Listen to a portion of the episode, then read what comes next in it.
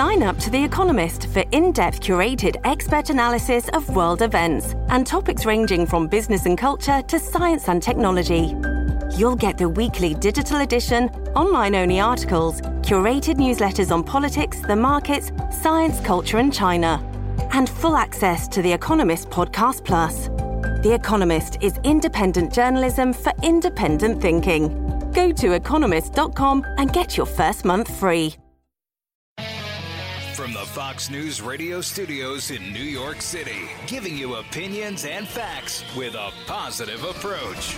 It's Brian Kilmeade.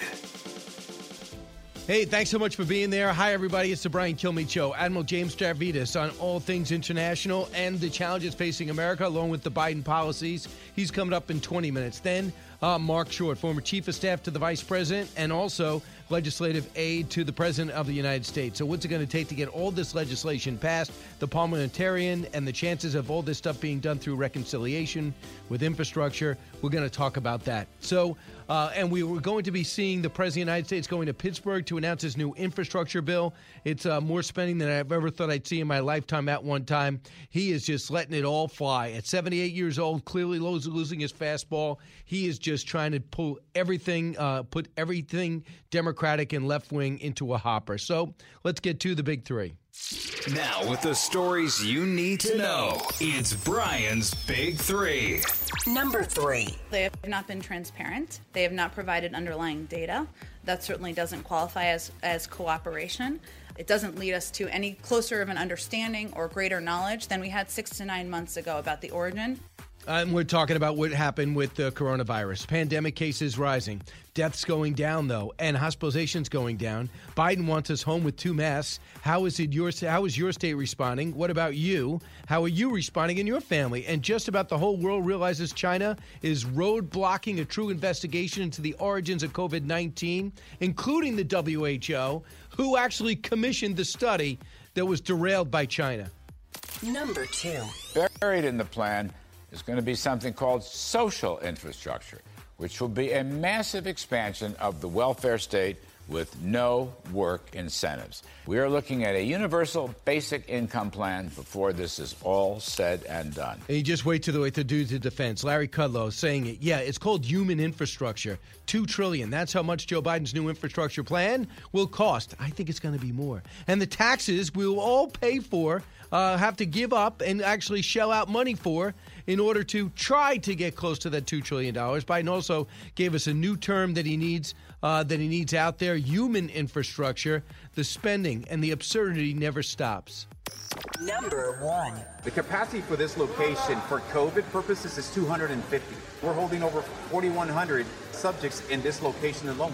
You do the math. We're way over capacity. We're like 700% over capacity. Uh, that is the deputy patrol chief, and he is talking about Donna, Texas. Worse than we thought. We finally get an inside look at the jam packed Donna facility, and the conditions are beyond unlivable. Plastic, walled in, built in rooms 30 where there should there are 30 it's built for 30 there are 500 people in it.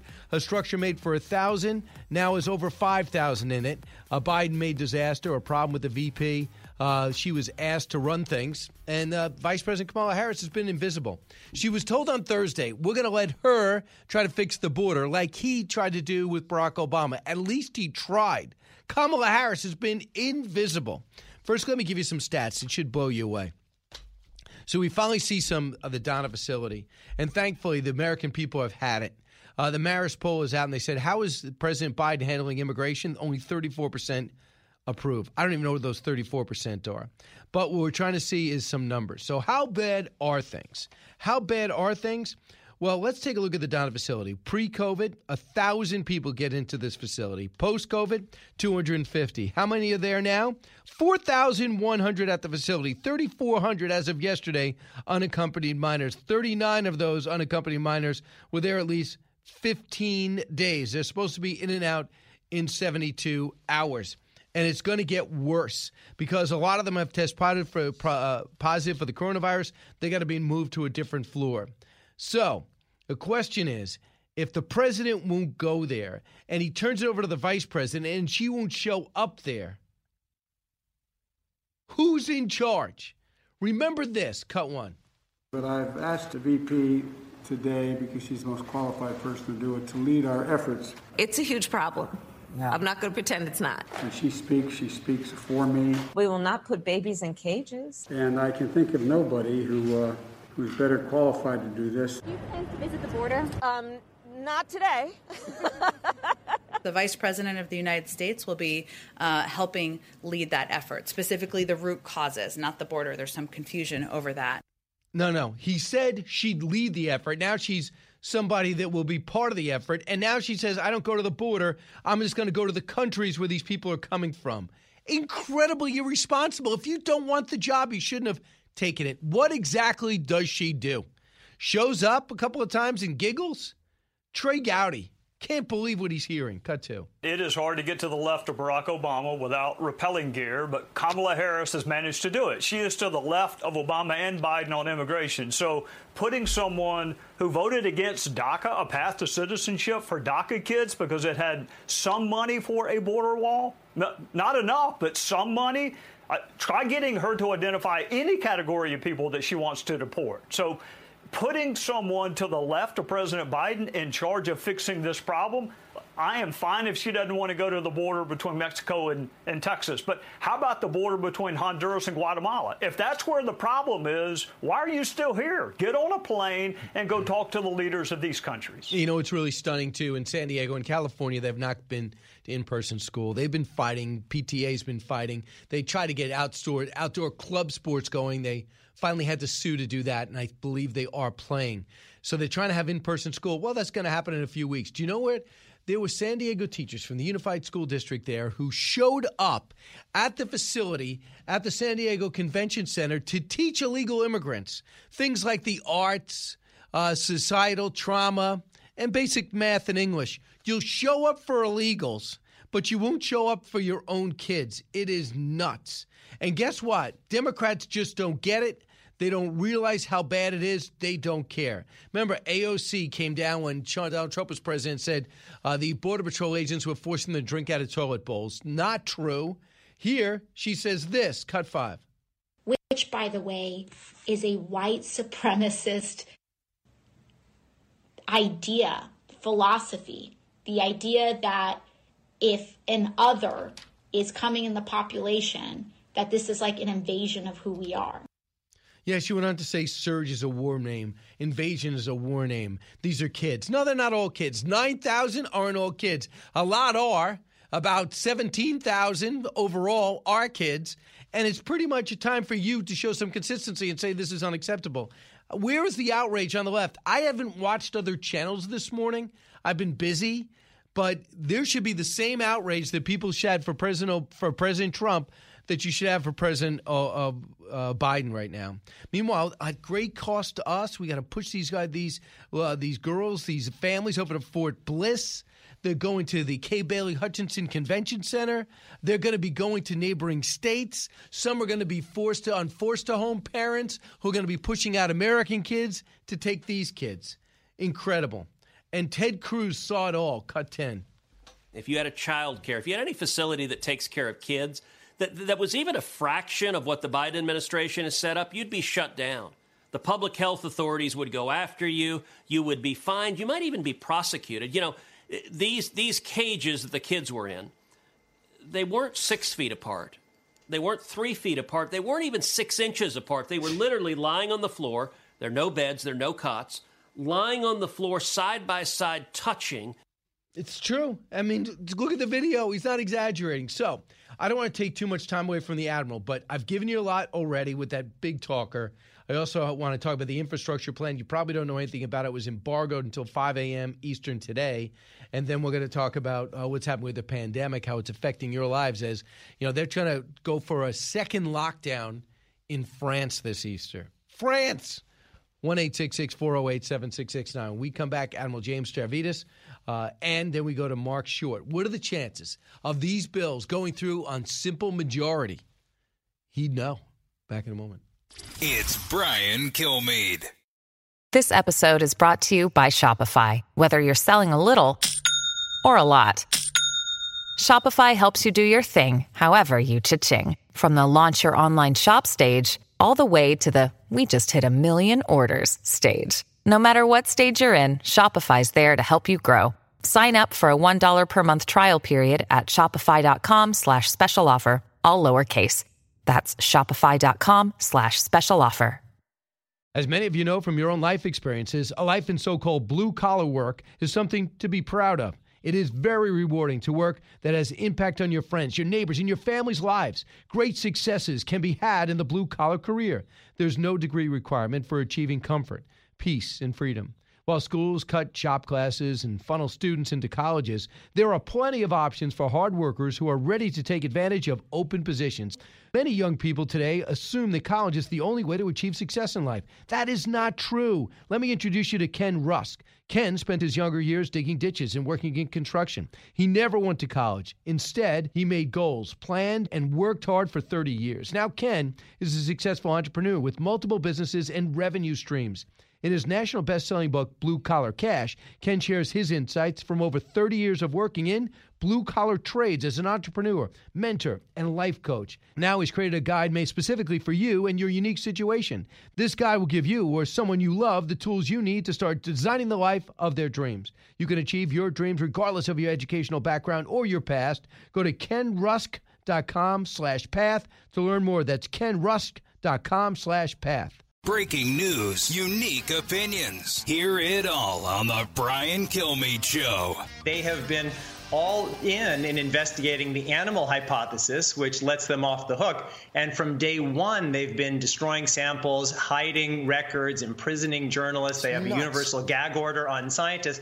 And that's why any process that relies on the goodwill of the Chinese government is flawed from the start. No kidding. Jamie Metzl worked with the Clinton administration, now is an advisor to the WHO, uh, coming out saying he's very upset by this new report that came out.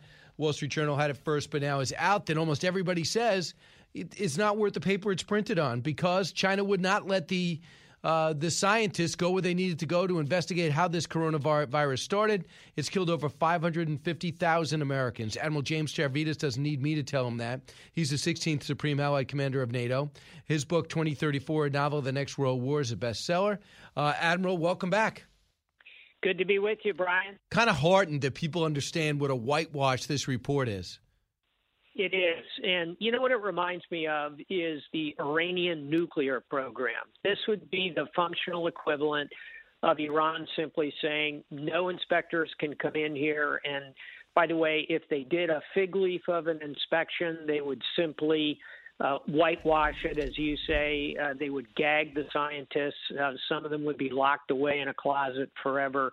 Um, in the same sense that we can't tolerate uh, nuclear programs being underground. We can't tolerate the lack of an answer here. And um, you know, I I don't know whether this was man-made in a lab or came out of contact with humans and exotic animals, but we need a full, thorough accounting of this for all of the dead. But but you know you know everything about leadership and integrity. Why would someone not want you to see and investigate fully what happened if you had nothing to hide, Admiral? It's exactly the right conclusion to draw. And I think that if you're President Xi and you're fighting on a variety of fronts, you're putting Uyghurs in concentration camps, you're uh, pushing on Hong Kong and shutting down what last vestiges of democracy are there, you're flying fighters over the Taiwan Straits.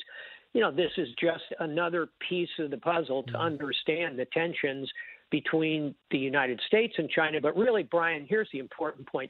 This is not about the U.S. versus China. This is about China versus the world in terms of they owe us all an answer, not just Americans. Brits and Germans and right. Japanese and everybody else. I just wonder, you know, with all the things that people want to protest on everything, if a line's too long, you're not getting water on a line. And that why aren't people protesting the fact that the country that killed over 550,000 Americans is not being transparent about how this all happened? I think we could actually gal- get everybody together on that. Why is that? You don't hear much outrage around the world. I think it's building, to be honest with you, and I spend a fair amount of time in contact with a lot of different folks globally, as you would imagine. And there's a growing sense that this is a question that absolutely must be answered. Um, the way to go at this is to uh, build a sanctions process that particularly targets their medical and scientific communities if they continue to be unwilling to cooperate, because they depend on that. Uh, both on the biological side and across the spectrum of technology. So I would be in favor of looking into targeted sanctions that go at the medical and technical and biological side if the Chinese do not come clean. Well, I guess I got to have to take another shot at it. Here's what Anthony Blinken, the Secretary of State, said Sunday. I think the, the, the issue for us is to make sure that we do everything possible to prevent another pandemic. And a big part of that is making sure that we have a, a system in place, including with the World Health Organization, that uh, features transparency, that features information sharing, that features access for international experts at the start of something like this. Uh, and that's where I think China, like uh, every other country, has real obligations that it needs to make good on. Yeah, that would be an, uh, that would be very refreshing. What about the language and tone? Um, I think it's a little too conciliatory on this particular issue. And the, the way to deal with China, we demonstrate how it could turn out very badly in the novel 2034. It's about a war with China in 2034. And incidents like this are going to move us down that track, which is dangerous for everybody. What we should be doing is confronting China very directly on these key issues like accountability on the uh, virus, uh, like their claim of ownership of the entire South China Sea, a preposterous claim, uh, of their treatment of Uyghurs uh, in concentration camps in Xinjiang province. We need to confront them directly and so they can understand what are the red lines for us. And I think this is something that is a red line. All right, I just want to bring you to satellite images show a renewed activity in the Northern Korean nuclear lab uh, in their country. They had set up two rockets two separate days last week. Uh, the photos released by Maxar Technologies, uh, Center for Strategic and International Studies, was posted in a think tank website. Uh, the imagery has shown signs of activity at the thermal power plant in recent weeks. What concerns you most about this? Uh, the timing, in the sense that Kim has now been effectively silent for about two years. And now will come the moment when he will test the international community. And I think, Brian, I hate to say this, I think he's he's already pulled out the short range missile launches. He's pulled out the long range ballistic missile launches. We saw those about 10 days ago. What's left? Um, unfortunately, it's probably some kind of a nuclear test um, because he is desperate to get out from under sanctions, and he believes the way to do that is to create a great deal of trouble globally. I think he's on a miscalculated path in that regard, but um, look for potentially nuclear testing coming up. Very interesting. So, are you concerned with all this spending and the infrastructure proposal that's going to be announced later today that they're just going to work their way to the defense budget and gut it? I am uh, increasingly concerned, and anybody who looks at defense will tell you that um, we we don't need massive defense increases here, but we do need to continue to move steadily because of the new systems that are going to be so important in a conflict with China. So that's cyber and cybersecurity. It's unmanned vehicles. It is our ability to use space uh, effectively in concert with our military uh, activities. It's special forces who can go behind the island chains and disrupt Chinese behavior in the South China Sea. That takes money. Some of it can be reprogrammed inside the Pentagon, but if you slash the defense budget, we're going to fall behind. That's going to reduce deterrence. Again, that's a path to a potential conflict with China we need to avoid. Absolutely. Uh, Admiral, uh, have the book that you have out now is based on your years of knowledge of China. It's called 2034, a novel of. Families have a lot going on. Let OLLY help manage the mental load with new cognitive help supplements for everyone four and up, like delicious OLLY Focus Pops or OLLY Mellow Pops for kids. And for parents, try three new Brainy Chews to help you focus, chill out, or get energized. Find these cognitive health buddies for the whole fam at olly.com. That's O L L Y.com. These statements have not been evaluated by the Food and Drug Administration. This product is not intended to diagnose, treat, cure, or prevent any disease. The next uh, world war what kind of feedback have you gotten from the military community? Well, first of all, the, the, national feedback is pretty good in the sense that we hit number six on the New York Times bestseller list and number seven wow. on the Amazon combined fiction nonfiction list. So the national response is good, and part of that is timing. As we see all this tension with China, boom, here's a book about what the dark end of the spectrum looks. From the military community, it's been uniformly positive because they feel it is shining the spotlight on the challenges that are very real. And, and I'll close on this. Uh, people have said to me, hey, Stav, the only thing wrong with your book is the date, 2034. This could happen a lot sooner. That's what the military community is saying.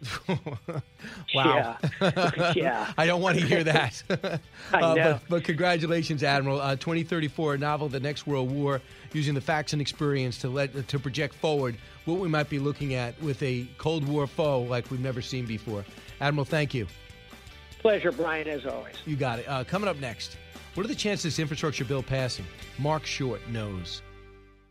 Get this and all your favorite Fox News podcasts ad free on Apple Podcasts with Fox News Podcasts Plus. Just go to foxnewspodcasts.com for all the details. The fastest three hours in radio. You're with Brian Kilmeade. I think you're faced with a corrupt Democratic machine uh, on everything it's doing right now, whether it's H.R. 1, the Corrupt Politicians Act, or this newest idea, which isn't an infrastructure bill, it's a pay off the Democratic Party allies bill. And you got to go through all the items because what they're doing is they're lumping everything together, ramming it through, no hearings, no amendments, no markups. And their goal is to, frankly, one, prop up their allies with money, particularly the teachers' union. Two, to be able to put in the woke policies that are the left wing of their party. And they got to get it done quickly because every day that goes by, we're closer to the 2022 election. And that is, of course, Newt Gingrich. And joining us now is Mark Short. Newt Gingrich, uh, uh, by the way, Mark was talking about this infrastructure bill. It's going to be two trillion. It looks more like three to four trillion. And you know, Mark, former chief of staff to the vice president, uh, also worked with the president quite a lot. Uh, Mark, welcome back. Brian, thanks for having me on. It's great to talk to you. So I'm I'm blown away by this two trillion dollar bill because I'm used to hearing about infrastructure and hearing from you guys too. 620 billion for transportation, rebuild roads, bridges, highways. I get it. 400 billion on home care for elderly. Well, that's interesting. 580 billion for R and D, manufacturing and training. That's a little vague. 650 billion on electrical grid, broadband internet access, and water systems. That kind of makes sense. What does not make sense to me is this human infrastructure that will include aid to the poor, paid leave for workers, uh, meant to reduce the cost of labor for childcare. Proposals to pay for the second step include tax increases in high earning individuals, of course. Uh, so we're talking about a lot of social stuff along with bridges and tunnels. How do you put both in the same plan?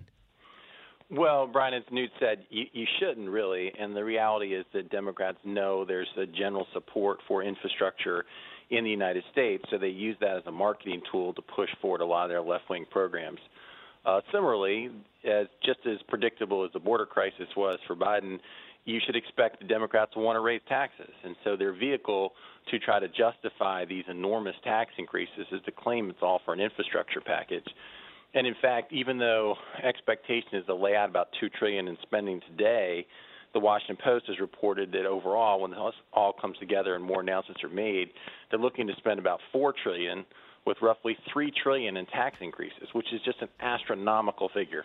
Yeah, I mean, uh, some of the tax increases uh, blow me away. Okay, so the top rate they say is going to be on the Bush era, just under 40% for high earners. They're going to get rid of the uh, corporate tax that was uh, was uh, knocked down for, to 21% from 35. They're going to bring it back up uh, to 28. They're also going to uh, they're going to um, try to leverage that in different directions. How are they? How are they going to pay for that? These these tax increases. Well, those are two of the two of the main things uh, that they're going to be doing. But they're also going to up the estate tax, and they want to have a minimum tax that you could uh, a max a minimum that you have to make with small businesses in order to get taxed. So there's all different ways that they're going to get close to paying for it while kind of restructuring the economy. They're actually Yeah. making successful people pay a huge price. Yeah, let's let's stop there for a second, Brian, because uh, as you said, what they're looking to do on the corporate tax rate. Let's talk about why we lowered the corporate tax rate. When we were at 35%, what happened is jobs were fleeing America to other countries because com- companies were relocating because they had a better tax rate. When we brought it down to 21%, the reality is we're just in the middle of the organized developed countries. So if 30 the top 35, we have 19 who have lower tax rate and 16 that have a higher when we're at 21%.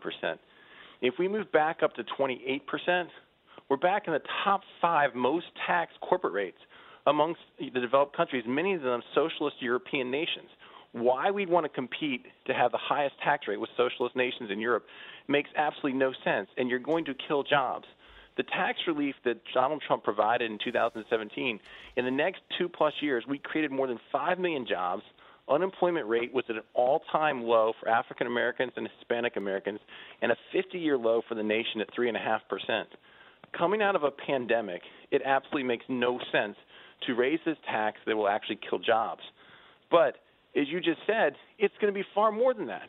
The best estimates that if you raise the corporate tax rate from 21 to 28 say that you could maybe raise up to 750 billion in revenue. That leaves 2.2 trillion dollars in additional taxes that are going to be on everybody. And as you've heard, part of what they want to do is to bring back the individual mandate tax, of which 90% of people who pay that earn less than $50,000. And Pete Buttigieg has floated the notion of a user tax for people who use the highways. Who is the one who drive most? It's the people who have to drive to their job, middle class workers and, and truckers across our country who are going to get screwed by the Biden tax increases. This isn't just a tax on the wealthy or a tax on corporations. It's going to be a tax on every single American. You know, there's going to be things. Uh, uh, what I don't understand is they're not trying to work it out. There's a lot of commonality when it comes to infrastructure. You guys had so many infrastructure weeks, never really quite worked out because something else would overwhelm it, like that fake Russia scandal. Axios writes today that you got the, the where for Democrats they have to have the corporate tax rate. They're not going to give in on that. They have to bring up that top level to 39.6 percent, the Bush era tax rates. They say they're not going to give in on that. This global minimum tax, they think they can raise 550 billion uh, dollars on that, and capital gains hike uh, they think they get 370 billion. What would a capital gains hike do? Well, the reality is that you're gonna you're gonna stifle uh, trading of, of assets, and it's also going to hurt people who have uh, who have basically inherited certain projects or people who are who are have accumulated project um, assets over the course of their lifetime. They also, when they're looking to raise the capital gains, they want to add an additional capital gains at at time of death.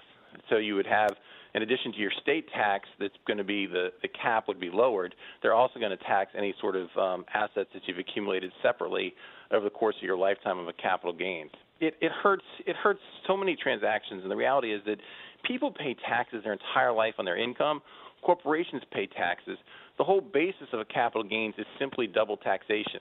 There's no purpose for increasing it, and uh, and certainly, if anything, we should be trying to lower it. Yeah, it would seem so. So, if they try to do this infrastructure bill that they're going to announce today in Pittsburgh, Mark Short, you know what it's like to work legislature. You know what it's like to work Capitol Hill for Republicans and Democrats when and they, by the way they want to get rid of the salt tax. Remember for the state and local taxes you could write that off on your tax uh, form. So when you have high tax states like california and new york people don't get that upset because you could write those taxes off. You guys got rid of that with tax reform. Uh, there's where the, the so-called problem solvers or the new york lawmakers they say they won't sign on to this unless that goes back. So that's more revenue they got to have to make up for. So what are the chances of this passing on simply party basis using reconciliation well, Brian, I think that uh, the reality is they do control the White House, the House, and the Senate, and so they probably have uh, favorable odds of passing some form of taxes. But I like our chances because the longer this sits out there, the more the American people will see it and not like it. And this is not going to be voted on anytime soon. And so the reality is that by by being able to shine light on it with shows like yours, more and more Americans will get outraged at what they're doing. And as you said, there's so much hypocrisy when a lot of the moderate Democrats have said they want to get rid of the cap on the SALT deduction. The people who benefit the most from that deduction are usually the wealthiest in New York and California, where taxes are so high. So at the same time, they're saying they're going to just tax the rich. Some of the Democrats are working at cross purposes to basically give the, the best deduction that only the rich take advantage of. So they're going to face problems within their own conference, and they do not have wide margins, either the House or the Senate. And further, in the Senate, with you know, new since the 2017 tax bill, you have multiple new senators who are not here then, who have not spoken. Do they really want to see corporate tax rates increase? Two new senators in Arizona, for instance, where I think a lot of this fight will be, have never had to, had cast a vote on this, and now they're going to be faced with questions about: Do you really support increasing taxes at three trillion dollars for your state? Likewise in Georgia, likewise Nevada, new senators, and then of course there's going to be a lot of focus on Joe Manchin in the Senate too. Yeah. So a couple of things. Uh, Number one, how many times can you use reconciliation? I, I get they get this. It's kind of this fuzzy response to people. You can't just keep using it, correct? There's only a certain amount of times each year you can do it. Well, that's that's the way it's supposed to be, Brian. When we passed the tax relief on budget reconciliation, we actually had to pass a budget first that you could reconcile to. Democrats are not passing a budget, but as you say, the Senate rules here are somewhat murky, and they're taking advantage of that that gray area to to continue to use reconciliation. And this will probably be the second time they use it within the same year. What is the danger of, uh, from the Republican perspective, of allowing them to break this up into two parts? Stuff that Republicans go for, for example, bridges and tunnels and roads, we, we kind of need that updated. It would be jobs. And, you guys seem to be on the same page. You seem very similar to the proposal. But the other social engineering things, this distribution of wealth, Republicans won't go for it. Democrats seem to know that. So they're almost saying, let's break this up. Is there a what is the strategy there that Republicans should look out for? You're exactly right. The strategy should be to keep the bill together uh, because if you break it up, there's probably going to be some moderate Republicans attracted to some elements of the infrastructure. But even in the bills that Donald Trump proposed, if you recall, what we focused on was public private partnerships that would lower the actual cost of taxpayers. So the cost of the infrastructure bills that we were talking about as far as outlays from the federal government was roughly 200 300 billion dollars, not 3 trillion, not 4 trillion dollars. And as you said, so many of these things are just used under the umbrella of infrastructure that they aren't really infrastructure projects in the first place. So uh, we have uh, these two things going. It's going to be uh, announced today. You already got the 1.9 trillion. Do you know what's missing, Mark? A, a economic freefall. In 2009, we're in economic freefall. They keep harking back to the Depression on the eve of World War II. This is going to be the biggest infrastructure bill since then. But the economy, by all counts, which was forced to go offline because of the pandemic, is ready to roar again. I mean, I don't think we need the 1.9 let alone another two to three to four trillion. So, how do you rationalize this? This is not a catastrophe. We're ready to roar. Brian, you're exactly right. It's uh, the reality is that uh, people who purport Keynesian economics have uh, failed again and again, but somehow we keep going back to it. When we passed uh, most recently the 1.9 trillion dollar COVID relief, uh, the reality is we still had a trillion dollars left over from previous COVID relief bills that had not been spent. So to your first point, we're already we already have excess in in outlays going out that's really not needed. But when you go back to the 2009 stimulus that President Obama and Joe Biden passed, it took three years after that giant stimulus bill to get unemployment under seven percent.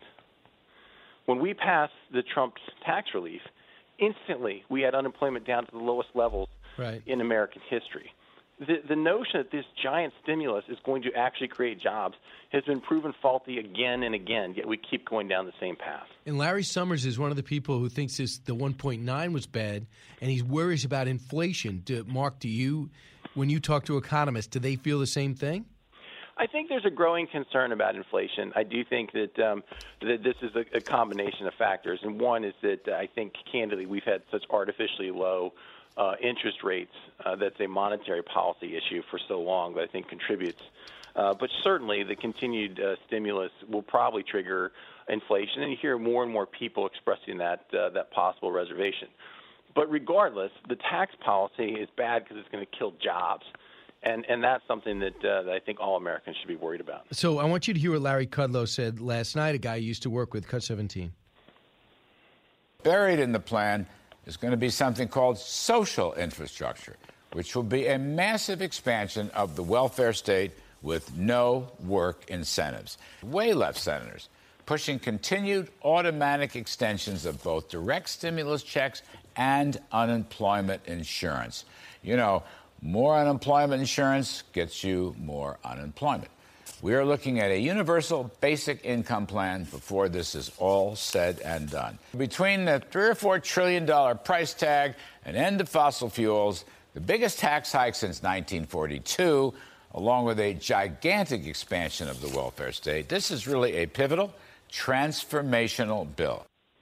So, you know, maybe people are going to wait this out and say, well, we lost an election, but there might be no return after this because people are going to be getting checks. They're going to get student loan forgiveness.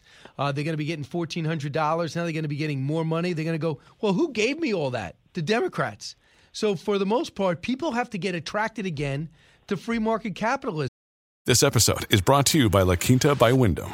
Your work can take you all over the place, like Texas. You've never been, but it's going to be great because you're staying at La Quinta by Wyndham. Their free bright side breakfast will give you energy for the day ahead. And after, you can unwind using their free high speed Wi Fi. Tonight, La Quinta. Tomorrow, you shine. Book your stay today at lq.com. But it almost has to be resold to the country. Well, th- yes, you're right, but I think that these uh, these policies have proven wrong and have failed many times again, and often lead to a Republican resurgence. And if they're successful, which I think will be to the detriment of the country, I think politically you'll see a boomerang back for Republicans, as, as has happened.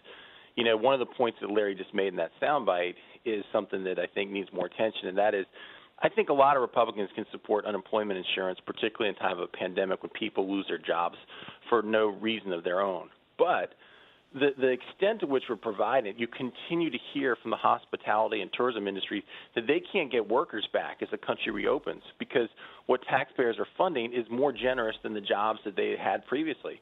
And that's going to drive inflation, and that's going to create more and more problems in getting people back to work. Yeah, Tillman Fertitta, who owns over 500 restaurants, casinos, and hotels, said, I cannot get people back because the supplemental to the insurance, to the unemployment insurance, they people say, sorry, uh, I'm not coming back yet, not until this runs out. Yep. Uh, Mark Short, can't thank you enough.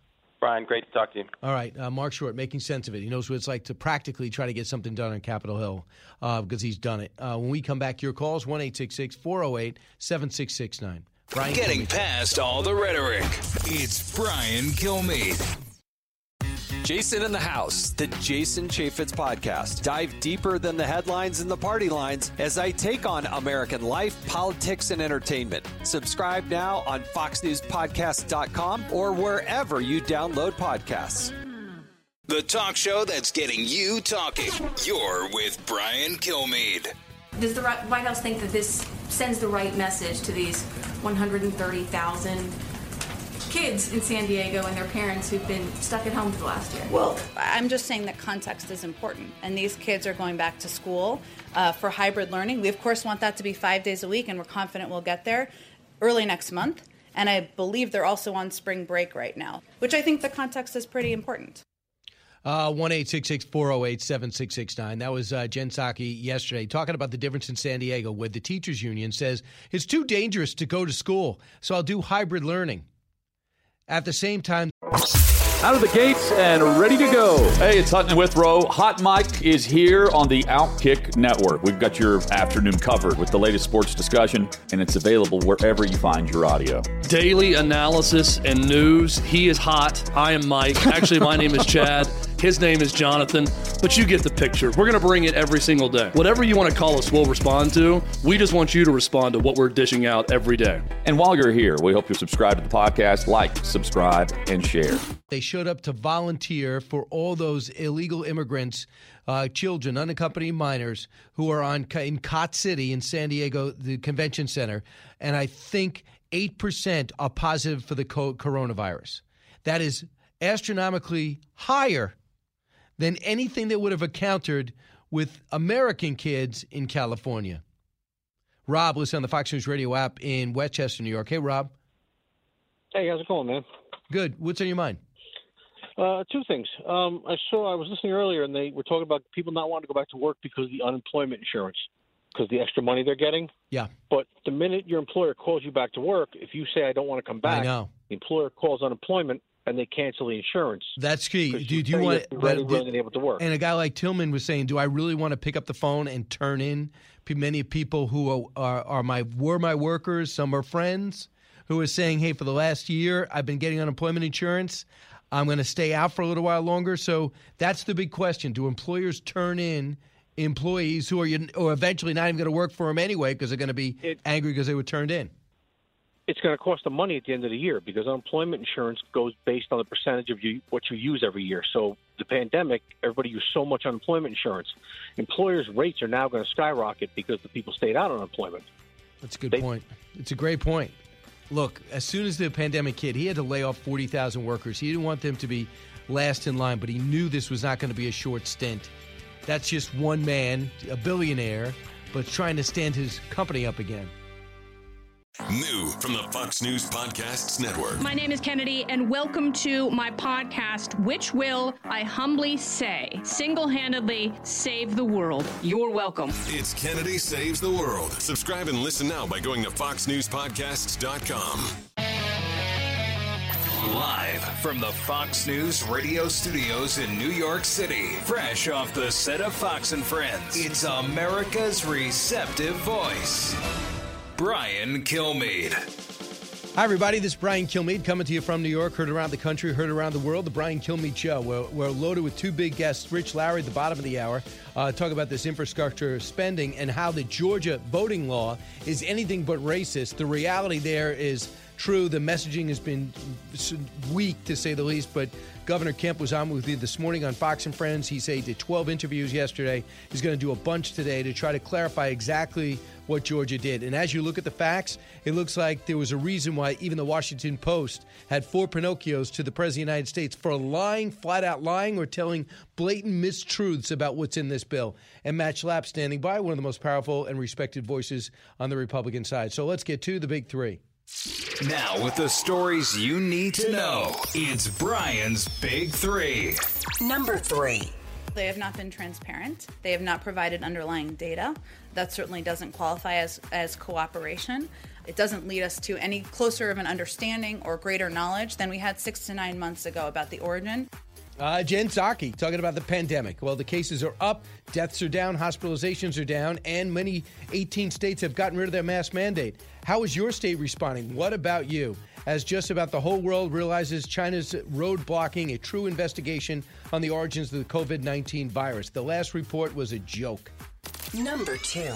Buried in the plan is going to be something called social infrastructure, which will be a massive expansion of the welfare state with no work incentives. We are looking at a universal basic income plan before this is all said and done. Doesn't work with capitalism. Two trillion. That's how much Joe Biden's new infrastructure plan will cost. It's more likely four trillion, and the taxes will boggle your mind.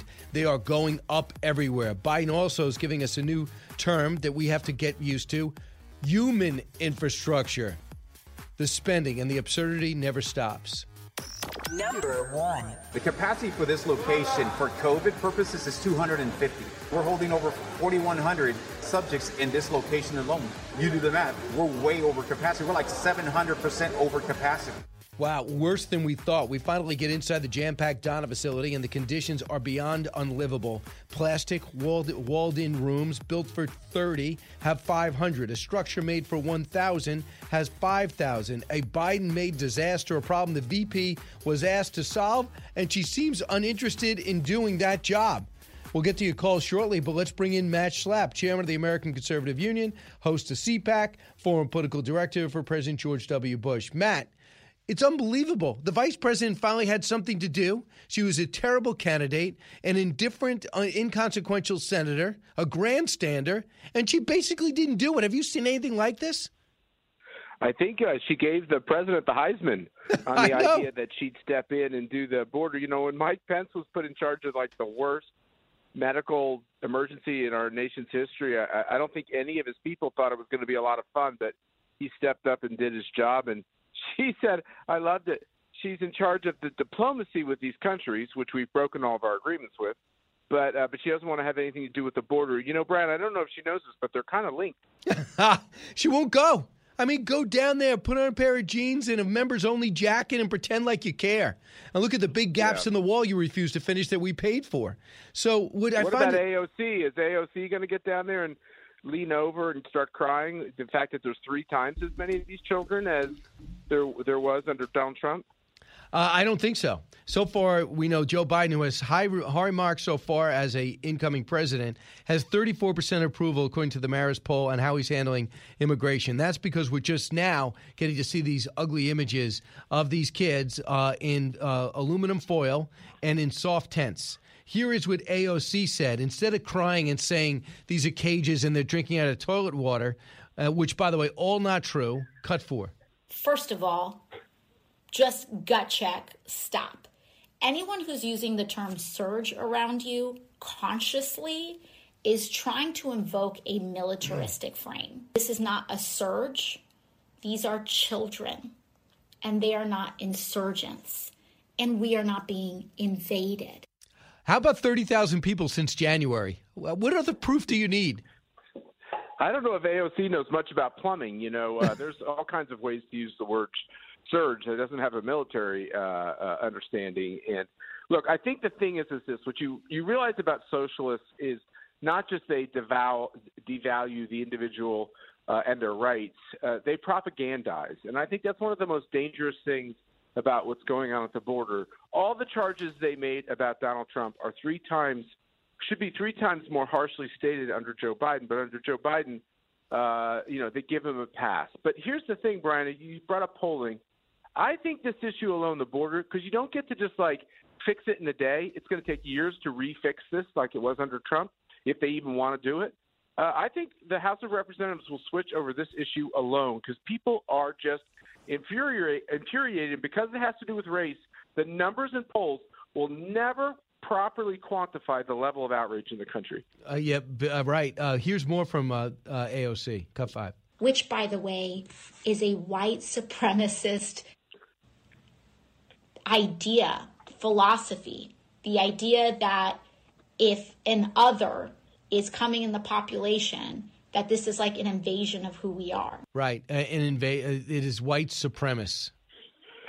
Yeah, you know, of course, you know I'm married to a Hispanic woman, Mercedes, and this really galls her. The idea that somehow she's a white supremacist because she wants to have an orderly process at the border. You know, this is one of the reasons why Donald Trump did so well with people of color because – the people who have come here legally really hate the idea that their relatives who are also waiting in line to come here legally have to wait so that they try to get give amnesty to all these other folks. And the kids, as you know, we accept according to our laws, they get to come into our country. And a lot of these adults are going to be uh, released into the interior. They will be illegal. They will not show up to their first hearing, and we just make the problem worse. So I think legal Hispanics hear this kind of language, and it's galling.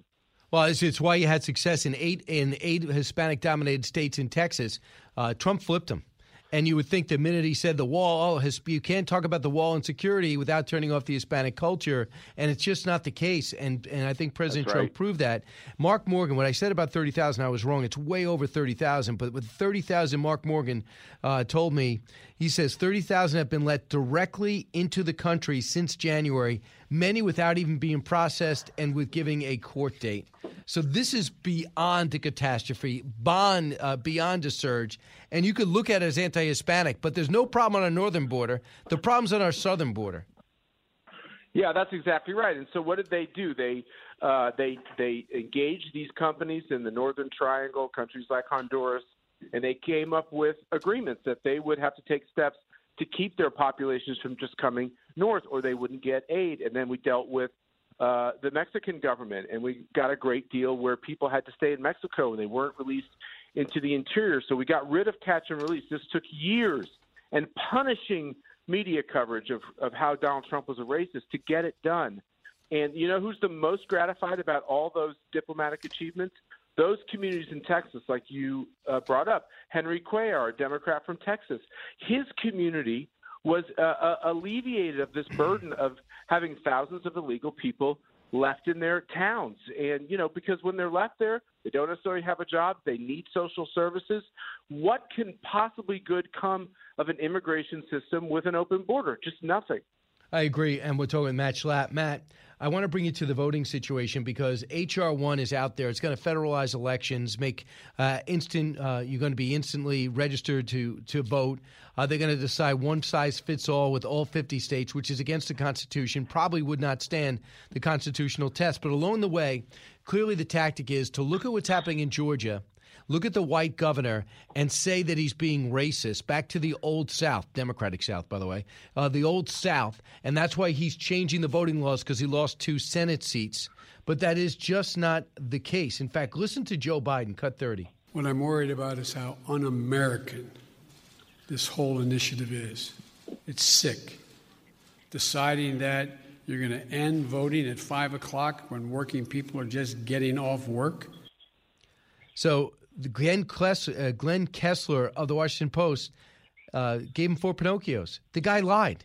That nothing has Yeah. changed about when the polls open or close.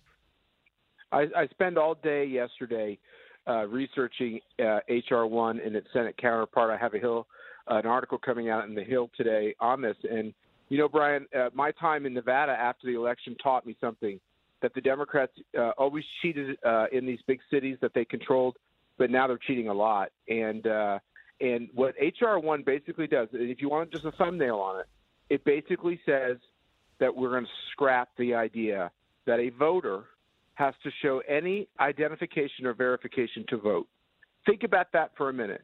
You have to ha- show an ID to come up and, and sit in your booth and do your radio show with you. You have to have an ID to get into the Democratic National Convention. You have to have an ID to go meet at Facebook. Matter of fact, when you go meet at Facebook, you don't just have to show an ID, you have to fill out a whole form just to have a meeting with one of their executives. I've done all this. I know this to be true. Same thing is true with Google. All these people advocating for no ID voting, uh, you can't go meet with them without having IDs. Matter of fact, you can't even get into the Capitol because uh, they're so worried about security. But when it comes to voting, they don't want you to have to verify who you are, which means criminals will vote. People here illegally into the country will vote. You can vote multiple times. There's no way to stop the amount of illegal voting that we saw last time. It's going to get put on steroids, and they're doing this. You know why, Brian?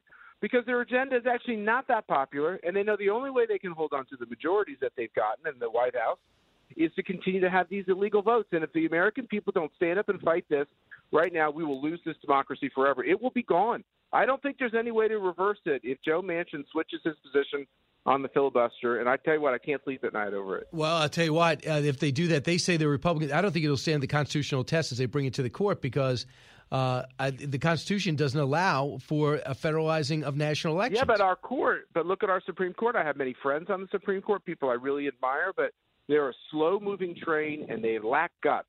The problem with these great judges that we put in place is they view elections as political and they hate to talk about it. And the Democrats know it, which is why they're pressing their advantage. So if we have to rely on the Supreme Court to fix this, I'm gonna. I'm not gonna be able to sleep even more, Brian. Well, I'll tell you what, uh, HR one would be an absolute catastrophe. They say win the battle of ideas and Republicans will be fine. There are more Democrats than Republicans. That's why you guys don't want to do this, but we know different. So they look at H. They look at the Georgia changes and they say this is the story. If we don't act and get rid of the filibuster, Georgia is going to change the election rules like all these other Republican states and make sure that the Republicans win.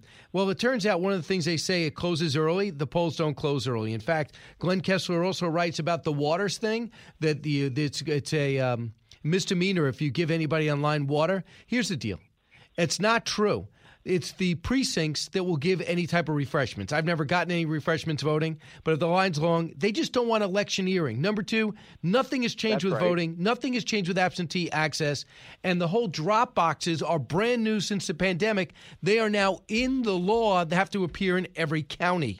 So here's what Glenn Kessler writes. He writes today one could understand a flub on a news conference, meaning Joe Biden, but then there's the same claim popped up again, official presidential statement. Not a single expert we consulted who has studied the Georgia law understood why Biden makes this claim, as this was the section of the law that would expand early voting for many Georgians. So Biden framed the complaint in terms of a slap on working people. Many listeners might assume he was talking about voting in election day, not early voting. But election hours were not changed. An additional mandatory day of early voting on Saturday was added. Two days of early voting on Sunday were codified as an option for counties. Somehow, Biden managed to turn the expansion into a restriction aimed at working people, calling it among the outrageous parts of the law. There's no evidence to that case. This is not the Washington Examiner or Washington Times. This is Glenn Kessler of the Washington Post. Yeah, no, Brian, this is really important, which is uh, what's happening uh, in Georgia has absolutely nothing to do with race. The reason why people talk about it in terms of race is because that's what the Democrats do. That's what Stacey. That's why they have Stacey Abrams leading this parade because it's all about the racial politics of the past and denying blacks the vote through Jim Crow, which was a Democrat machine. It was not a Republican machine. The Republicans were the ones leading the way to stop slavery, pass three constitutional amendments to the to the Constitution, and push civil rights. And you know, I get tired of the fact that Democrats have flipped the switch. And once that, once again, this is propaganda on what's going on in the vote. Remember, Republicans are doing well with the working man and woman. Why would we want to restrict their ability to vote? Republicans do great with people of faith. Why would we want to restrict their ability to vote uh, on Sunday coming from their churches? We're for that. Remember, we're we've become the party of the people of faith. So everything they try to charge is wrong. What they're trying to do is make it so that you re- can request a ballot for any reason under the sun, no excuse absentee ballot with no verification of who you are. And that's why they want the drop boxes because they know as soon as the ballot gets in the drop box, that no judge will ever knock it out, even when it's an illegal vote, and they won't check those signatures. This is a crisis. By the way, Brian, I, I just talked to Mike Pompeo the other day. You know, we wouldn't have accepted the election results from other democracies if they didn't check the signatures on absentee ballots. Do you also know that no other democracy elects their leader by by widespread uh, uh, uh, mail-in ballots because it's too easy to have corruption, which is exactly what happened in our last election. Uh, Matt, we can go on for hours. So much at stake, though, so consequential. I appreciate you doing this. Thanks so much for joining us. Thanks, Brian, and thank you. And we're so happy that you have an extended radio career. Yes, uh, I appreciate that. You mean we, we're on WABC for another few years? Yeah, I love it. it makes Yeah. me happy. Yeah, absolutely. We're, we're uh, privileged to be on this, uh, to, to be on such a great station, the number one market in the country. Matt, thank you so much. When we come back, your calls, 1 408 7669. Then Rich Lowry. This is the Brian Kilmeade Show. Don't move. Coming to you on a need to know basis because, man, do you need to know. You're with Brian Kilmeade. From the Fox News Podcasts Network. Download and listen to The One with Greg Gutfeld, the co host of The Five, like you've never heard him before. You know him, you love him, you want to be like him. Subscribe and listen now by going to FoxNewsPodcasts.com. He's so busy, he'll make your head spin. It's Brian Kilmeade. Always love having Matt on, but it does take some time because we have so much to talk about. Rich Lowry is going to explore the whole voting thing too. So to arm you, so you understand the facts when it comes to talking to people about what's actually at stake in Georgia. Jeff was on WDBO. Hey, Jeff. Hey, Mr. Kilmeade, how are you today, sir? Oh, great. What's on your mind? Well, I got a little bit different take on all this uh, with people getting more unemployment than what, what they get to go back to work, and um, I haven't heard anybody state it. Basically, if you stop and look, what we're looking at is, and if I'm mistaken, let me know, but primarily two generations of people who are mainly under 40. And if you'll stop and look, that is the trophy generation and the kids of trophy generation, which back then the parents only cared about their self-esteem. They didn't care about instilling a work ethic. They didn't instill very many values or anything. It was it was just strictly how do you feel? What is your outlook? And now all we've got is adults and kids of adults who are like, that's all that matters is how I feel, and I feel better if you'll just send me money. And we got politicians who are as old as dirt who have enough life experience to realize this, who have the time to be able to look back and go, ooh, we've got this whole group of people here who would happily go home and sit down and let us send them money and do whatever we say. That's possible, uh, even though it is not their fault. 2009 was not their fault, and 2020 was not their fault. And maybe in past generations, who'd be too embarrassed to take unemployment. Right, right now, they got hamstrung through no fault of their own, and they're trying to say, well, "Look at all this money. Why should I work?" In past generations, it was maybe I'm too embarrassed not to work, but you're not getting that pressure now. From the Fox News Podcasts Network, download and listen to The Untold Story with Martha MacCallum. The host of The Story on Fox News Channel sits down with major newsmakers each week to get their untold story. Subscribe and listen now by going to FoxNewsPodcasts.com. Information you want, truth you demand. This is the Brian Kilmeade Show. We've got 134 out of 159 counties, and this bill will actually be expanding the number of hours that people can vote in the process. So, what he's saying is not true. But, you know, it leads to the question of this is all just a distraction for them to make a case to do an unconstitutional power grab with H.R. 1 and also to distract from the, you know, talking about water flowing, there's a crisis of people flowing across the southern border. Uh, you know, perhaps they should pay more attention to that than our um, genuine voting times that we have in Georgia, especially compared to his own state of Delaware. Wow, that's a good point. And that was, of course, uh, Governor Kemp, who was on with me on Fox and Friends earlier. But I thought a great column yesterday from Rich Lowry, and then you look at the fact check from Washington Post that Joe Biden's been saying flat out lies about what this Georgia election law is. And by the way, I was just checking Twitter. Mark Hamill uh, from Star Wars fame says, I will not act in Georgia, do any production in Georgia until they change their voter uh, voter laws. What's wrong with the voter laws? It turns out they have expanded hours, not less hours. Drop boxes are now there, they're not taken away. They just want voter ID, even on absentee ballots. Is that possible, or a social security number? Joining us now is uh, Rich Lowry. He's the editor. Uh, he's the editor of National Review and author of The Case for Nationalism. Rich, have you ever seen things uh, more um, mischaracterized than what's going on in Georgia? Well, sort of par for the course, but yeah, this is a complete smear.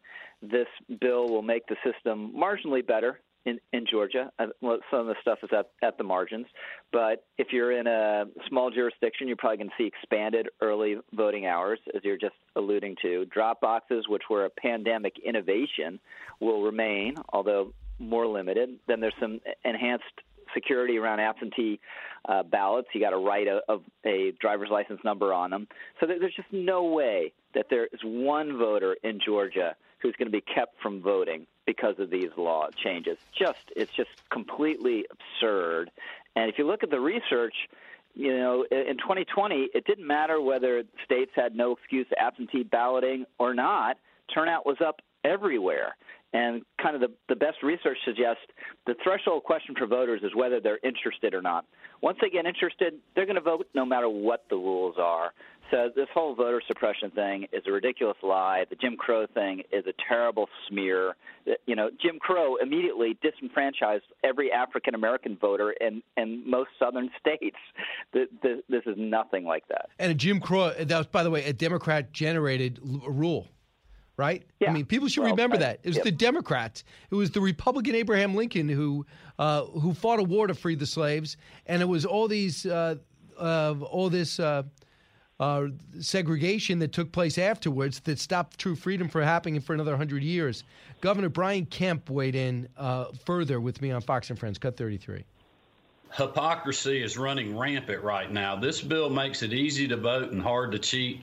I heard you mention on the tease earlier that President Biden got four Pinocchios from the Washington Post, which is incredible because they're absolutely right. What he was saying is not true.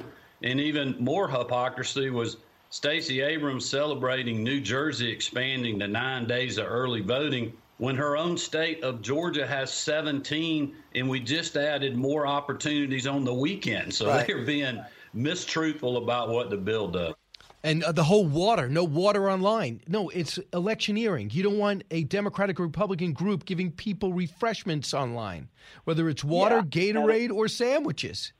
Yeah, so I, I think that provision it could have been written a little clearer, but that's clearly the intention of it. And you can back up a water truck and unload, you know, massive pallets of, of, of bottled water. You just have to leave them with the poll workers to distribute. You just can't hand them out individually within the 150 feet of the polling place. So the idea that you know that just voters are going to be dropping dead from dehydration because of this bill is also completely absurd.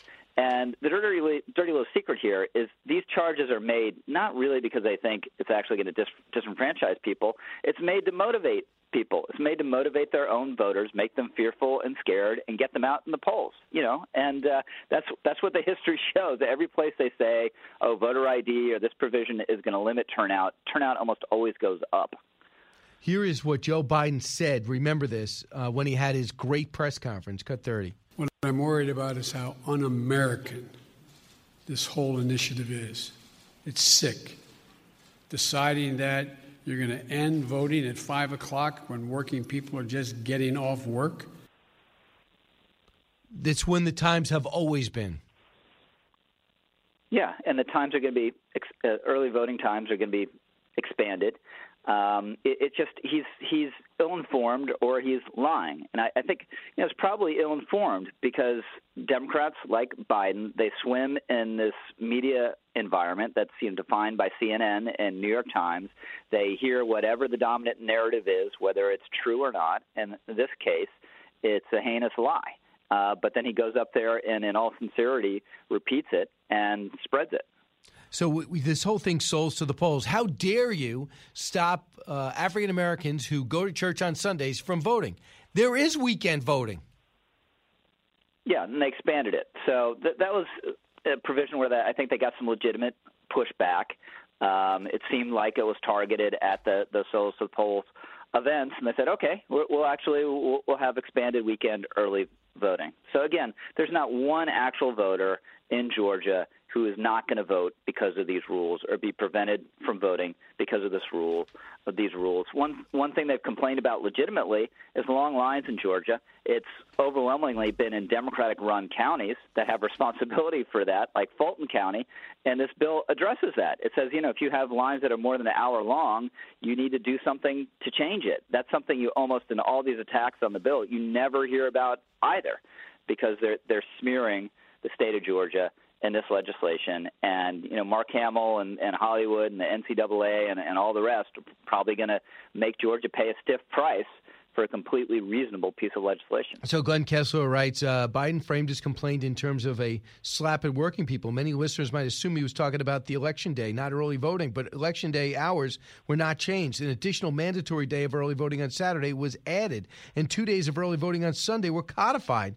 Somehow Biden managed to turn the expansion into a restriction. He goes on. Washington Post doesn't go out of their way to to rebuke President Biden. They think he walks on water for some reason, and I'm not really Yeah. sure why. So this is a counter to HR one, isn't it? They want to make things look so desperate. If you don't act, this Georgia law will be the same thing in 50 states. We'll never win another election. Now to contrast this with HR one.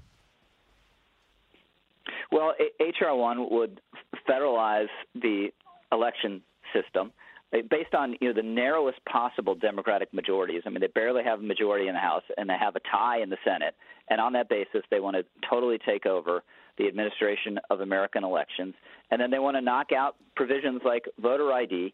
That I don't know, it's like 38 states that have some voter ID requirement. All the polls show it's highly popular across all groups, you know, including African Americans and th- they just want to um, prohibit basically any reasonable security measures. And that that legislation is an outrage. It's crazy that they're talking about eliminating the filibuster to try to pass it. I'm not sure even if they did eliminate the filibuster, it would pass. You know, a lot depends on where Joe Manchin is on the substance of it. But uh, some of my colleagues call it the worst piece of legislation since the Alien and Sedition Act in the, in the 1790s. Do you think it has a chance? I do think it has a chance because I don't I I don't want to rely on Joe Manchin for anything. I, you know I think he's been pretty good, but they're going to uh, say it's the filibuster is racist. You know Biden said that last week. Then they're going to say opposition to HR one is racist, and then Joe Manchin. How can you possibly go along with all these racists who are using racist means uh, for racist ends?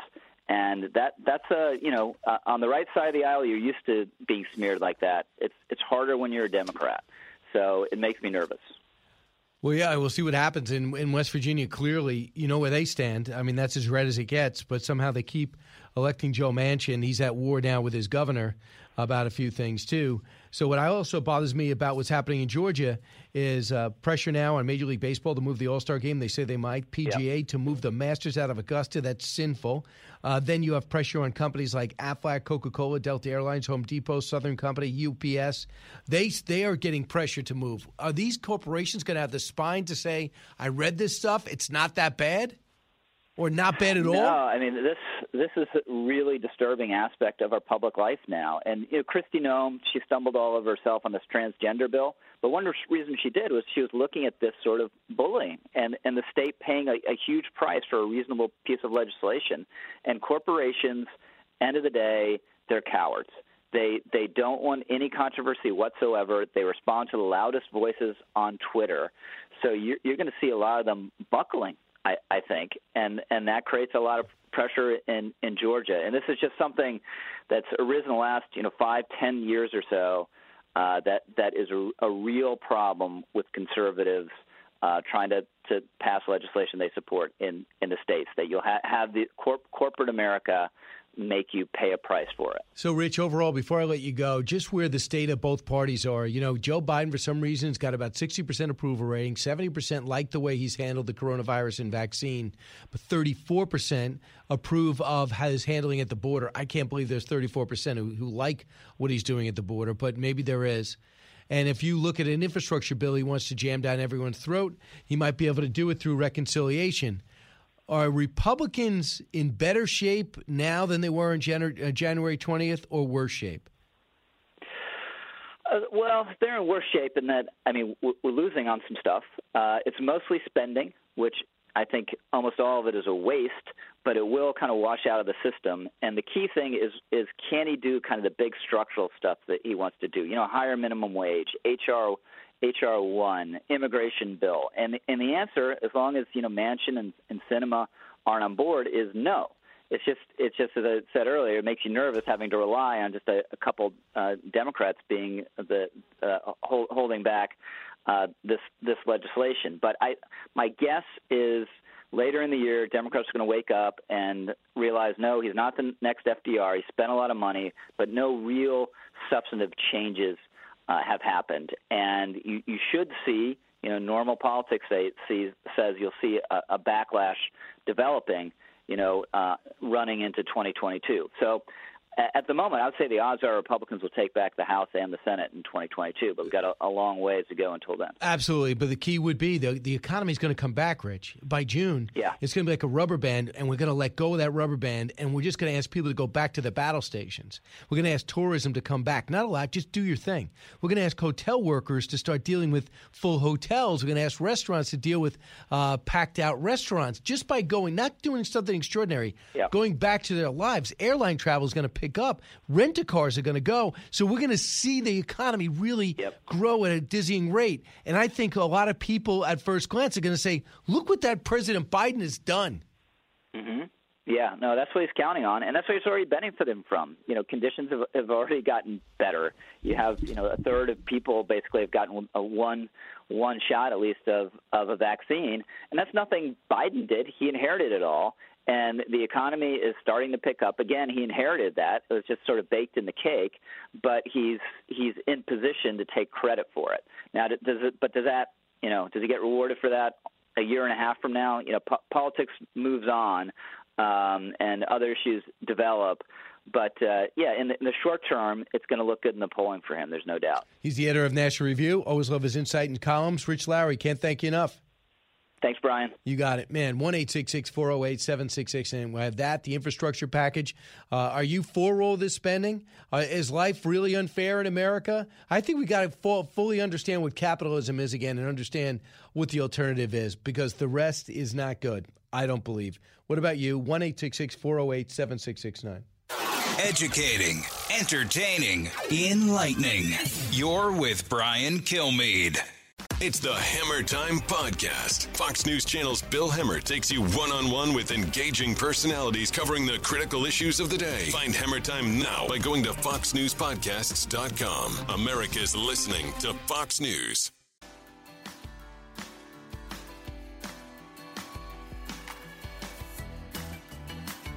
From his mouth to, to your ears, it's Brian Kilmeade. Hey, welcome back, everyone. I see some calls up there, and I'll try to get to them. But first, I got to find out if it's indeed true that there is more to know. More to know. Sponsored by Oxford Gold Group. Call today to learn how you can protect your retirement and savings account. 833 600 Gold. That's 833 600 G O L D. Well, on the surface, this seems like good news for this generation of students, but it really makes you feel like a sucker. Why? Because Joe Biden is expanding the pause on student loan interest and collection, and he's getting closer and closer to forgiving this loan. If you're 35 and paid off your student loan, how bad do you feel right now? How much easier would your life have been if you could have just taken out a loan and give it and just not pay it back? That's not the way our system works. If there was some way to handle the interest or spread out the payments, I'm all for it. And in fact, I did it. But now President Biden is lengthening that pause. Quote, we'll be expanding the pause on 1 million borrowers who are on default on a loan was made by a private lender in the old bank loan program. She said he uh, said it would protect 800,000 borrowers. Uh, fantastic. What, what about us that gets on the hook for all this debt? What about the education you got? Was that worth it? Don't we, aren't we responsible for our own decisions? Next. Uh, Joe Biden's dog bit somebody again. His dog Major nipped someone while on a walk, and that person received medical attention out of an abundance of caution. Quote, Major is adjusting to his new surroundings. Can I add? Not well. The Bidens adopted Major. He's a German Shepherd two years ago through the Delaware Humane Association. Champ, the older of the two, joined the Bidens in 08. He has not been a problem. You, as you know, you've owned several dogs. I mean, you have what two right now or three right now? Never bit anyone. My Right. other dog, uh, uh, Duke, used to knock uh, little kids over with his head. But we would know that he liked to do that. He wanted to play with them. He looked at little kids as playmates and adults to be respected. Because I know how to raise a dog. Clearly, the Bidens don't. That's a lot of malarkey. Next, California County has helped fund the Universal Basic Income Program. You believe this? Only for women of color. Officials in Marin County have launched a UBI program in the county designed to give $1,000 a month to 125 qualifying residents, uh, which means you can't be white. Does that sound American to you? They're finding these ways around just passing an actual reparations bill. They're just coming up with these little clusters of programs around the country, and this is how they're doing it. Next, NFL has approved a 17 game season, much talked about, never implemented. I do remember it was a 14 game season while reducing the preseason to three games. I don't even know why we have three game preseason games. They're a waste. And by the way, if you watch the way how well they played this year without preseason games, I'd have no problem getting rid of, rid of them altogether. It's a money thing. Team owners at a virtual meeting on Tuesday approved the 17 game season. Players haven't been for it, but they got some compensation. They got some more cap room, so they're going to be able to spend more on players. Uh, so an extra NFL game will be an interconference matchup based on where the teams finished in the previous season. So this will start start this year, right? Yeah, and then you're going to see. I think the Giants interconference game will be against the Miami Dolphins uh, this year. That, that'll help the whole nation. Yeah. Come on, Pete. Think about the whole country, not just the Giants. Uh, well, All right, we're on WBC and WRCN and Well, WLIR. but I, but I mentioned Miami too, so Miami's part of the. All right, equation. that's good. That does help our ratings. Uh, next, Real Housewives of Salt Lake City star Jennifer Shah has been arrested and charged with running a nationwide telemarketing fraud scheme. Does that seem like her? Uh, you know, I have to ask, uh, defer to Eric on this one. I know he's a huge fan of all Eric, these does real this seem like something she would do? Sure. Yeah. yeah, totally. I just gave him a heart attack. He had hit like nine buttons to say he doesn't watch The Housewives. Neither do I. I put it in thinking that it would never make the cut. Next thing you know, I'm reading it on national radio. I'm Brian Kilmeade. Go to briankilmeade.com. Order any of my books, including Sam Houston and the Alamo Avengers. Fox Nation presents podcasts Women of the Bible Speak. I'm Shannon Bream, host of Fox News at Night and author of the new book, Women of the Bible Speak The Wisdom of 16 Women and Their Lessons for Today. Subscribe now on Apple Podcasts, Spotify, FoxNewsPodcast.com, or wherever you download your podcasts. Live from the Fox News radio studios in New York City, fresh off the set of Fox and Friends, it's America's receptive voice. Brian Thanks so much for listening, everybody. It's the Brian Kilmeade Show. Big hour coming your way. At the bottom of the hour, Martha MacCallum will make her way in, and Mark Brnovich will be here shortly. Uh, he is the Attorney General of Arizona, one of the border states overrun by the worst policy in my lifetime uh, that's taking place in the, in the end of a pandemic in America. We have thousands of illegal immigrants storming our borders in a, in a wall and a barrier that's not finished, but it's financed. The governors who are left on their own with almost no information and with Border Patrol have their hands tied. We're going to get to that, talk to the Attorney General about what he's doing, and that is suing back at uh, Joe Biden the way Donald Trump was sued by almost every Democratic governor and attorney general. We'll get to that. We'll get to your phone calls too. So let's get to the big three. Now, with the stories you need to know, it's Brian's Big Three. Number three. They have not been transparent. They have not provided underlying data. That certainly doesn't qualify as, as cooperation. It doesn't lead us to any closer of an understanding or greater knowledge than we had six to nine months ago about the origin Jen Psaki weighing in on the pandemic. Cases are up, but deaths and hospitalizations are down. 18 states said goodbye mask mandate. Wisconsin just joined them. How is your state responding? What about you, as just about the whole world realizes that China roadblocked a investigative team to try to find out the origin of the COVID 19 virus? What are they trying to hide? What do you think it, the truth will reveal? Number two. Buried in the plan is going to be something called social infrastructure which will be a massive expansion of the welfare state with no work incentives. We are looking at a universal basic income plan before this is all said and done. Two trillion. That's how much Joe Biden's new infrastructure plan will cost, and I'm sure it's going to be more than that. Taxes are going to go up in ways you never thought imaginable. Human infrastructure is a term we got to get used to. The spending and absurdity never stops. Number one. The capacity for this location for COVID purposes is 250. We're holding over 4,100 subjects in this location alone. You do the math, we're way over capacity. We're like 700% over capacity. And who's paying for all this, too? Uh, that is Arizona, that is New Mexico, that is most of all uh, Texas. And that, of course, is California, which doesn't seem to have a problem with all the illegal immigrants in their country. Worse than we thought. We finally get inside at the jam packed Donna facility, and it's more packed than you thought humanly possible. Uh, the plastic walled rooms are 30, should have 30. They got 500. A structure made for 1,000 has 5,000. A problem the VP was asked to solve, but she refuses to actually do anything. And that is part of the reason why Mark Brnovich, the Attorney General of Arizona, has taken action. Mark, welcome. Thank you, Brian, for having me on this morning. How bad are things at your border? I mean, it's never easy to be a border state. What about now in Arizona? it is unprecedented. I don't remember anything like this in my lifetime. I was a, a gang prosecutor, federal prosecutor. Uh, it, it's just terrible. Um, and the reality is, is one thing that you said is that you know Arizona, New Mexico, these border states are feeling this. But let's not kid ourselves anything that happens here, it may be in our front yard today, but it'll be in your backyard tomorrow in, in New York and Chicago and Des Moines, Iowa, because the cartels, the plaza bosses control everything, including human beings that are coming across the border. And part of their coordinated strategy is to overflood the Border Patrol agents with families coming across, and then they're literally driving trucks with drugs and contraband across. And by the way, it's costing us a ton of money. As the current contract stands, Marsha Blackburn writes, the cost to taxpayers for housing 1,200 immigrant families for six months is about $71,000 per person. For a family of four, that amounts to a shocking 284,000, enough to buy a small house. DHS and ICE must provide commitments to assure Congress that the American public that endeavors is uh, endeavors is up for the task of securely and efficiently housing illegal immigrants without resulting in a waste of time or taxpayer abuse. We don't have a place to put them. There is no urgency in the administration. The vice president who's supposed to help is not called Guatemala. And Honduras evidently stopped a caravan. If I could give you anything you wanted right now, Mr. Attorney General, what would you want? What would you ask me for? I would ask for the federal judges to uh, rule our way in our upcoming lawsuits. Uh, you know, we have two lawsuits. One was challenging the halt on deportations.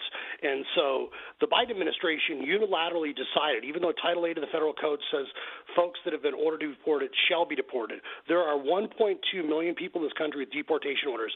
They've stopped the deportation. So that creates a ripple effect. So in some ways, I would argue that they have de- they have um, incentivized people coming across and or excuse me, decriminalized, and now they're incentivizing, and this is the second lawsuit we have regarding the public charge.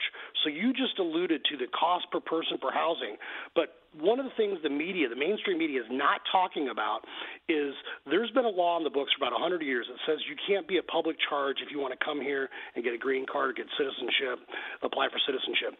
The Trump administration interpreted that to mean basically you can't get free health care, you can't get free welfare, uh, you have to be able to support yourself. The Biden administration, there was a case literally pending at the U.S. Supreme Court. They dropped that appeal. Um, they they rescinded that rule. So now you have the Biden administration incentivizing people to come here illegally by providing them free health care, free child care, uh, free unemployment benefits. And to me, this is unconscionable because once again, the cartels make money off every person crossing. It provides opportunities for them to bring drugs in the country, which has a financial impact. And now you're incentivizing people to come here. So the hardworking taxpayers that have had to live through COVID and you know China undermining our economy, now we're having to deal with the Biden administration subsidizing people or encouraging people to come here, and that's just not fair. So uh, to me, it starts with that. Let's just enforce the law as it is, and then we can move on to um, you know other issues and but but it really starts with the Biden administration throwing out a welcome mat and uh, basically rescinding the Trump era policy. The fence, the wall, whatever you want to call it, was working because technology was accompanied with it. It helped alleviate uh, your manpower issue that always exists when there's a surge at the border, and uh, that's gone. How come Texas was able to get a stay on the 100 days of no deportations, and Arizona has not heard yet? Well, we actually did get, we're part of that state. That was a nationwide state, but this is what the Biden administration did. This is why we had to file or we had to amend our complaint. Is the Biden administration then um, issued new guidance, and what they called it was interim guidance from the secretary. And so the new guidance was slightly different than that, but we argue in our pleadings that it's essentially the same thing. So what they did is they basically changed um, they didn't call it an executive order; they called it interim guidance. But it's they they allowed for you know some exceptions like deporting terrorists or whatever. But the problem is the decept- the exceptions of who is actually going to get deported. Um, it still allows for felons. It still allows for known gang members. It still creates all sorts of problems. And we know that even in the Texas court in the hearing, the federal judge asked the Biden Department of Justice. He said, "Look, there's people being released for prison that have been convicted of felonies that want to be deported, why aren't they being deported? And the Biden administration had no answer for that because there's everything's like frozen in place, other than the fact that they're kind of rolling back and rescinding these things that were uh, de-incentives for people to cross here illegally. Lieutenant Governor of Texas said, Dan Patrick, cut six. We are overrun America is under siege. I don't care what AOC says. It is an invasion of people from around the world coming here. It is a surge, AOC, coming here. We are up 100% over 2020 at this period of time with families here. We're up almost 180% of unaccompanied uh, minors here. What are we going to do in America with all of these children? And the hotel package they put together comes out to thousands and thousands of dollars per illegal immigrant. Do you echo that? Is that the sense in Arizona too? Yeah, the system has been overwhelmed. And just for example, we're talking numbers. In February, Border Patrol they had apprehended, and this is the people just they apprehend. We know they don't apprehend uh, most folks, but 100,000 people just in February. Now think about that: 100,000 people. That's the equivalent of about five or six, um, you know, Madison Square Gardens full of people just in one month in February. We know that they estimate, according to Homeland Security, and they have been really tight-lipped with information. That's one of the big problems too, is they're, you know, not providing a lot of info. But DHS expects approximately 500,000 to 800,000 immigrants to arrive as part of a family group during this fiscal year. If that's that'll be the largest in 20 years, in two decades. So we are talking about an overwhelming number of people the system cannot absorb. We're trying to deal with the effects of COVID and the lingering impact it's had on our economy. And you literally now are adding people that, you know, 15 to 20 percent of people who have crossed here illegally are COVID positive. That's overwhelming the NGOs. If you talk to the hospitals, like in Yuma, Arizona, the people people on the border towns, they'll tell you their system is being overwhelmed. The Gila Bend mayor here in Arizona declared an emergency because Border Patrol has no place to put people, so they're literally dropping off bus and van loads of people in the middle of a town 30 miles from the nearest services. I mean, so we we are getting overwhelmed, and I, I am just not. I just don't understand logically what the Biden administration yep. is doing. And I was I was talking to uh, a few border patrol people. They said even during the Obama years, they were trying to fix it. They don't seem to want to try to fix it. The vice president was asked to fix it. She said she took the weekend off.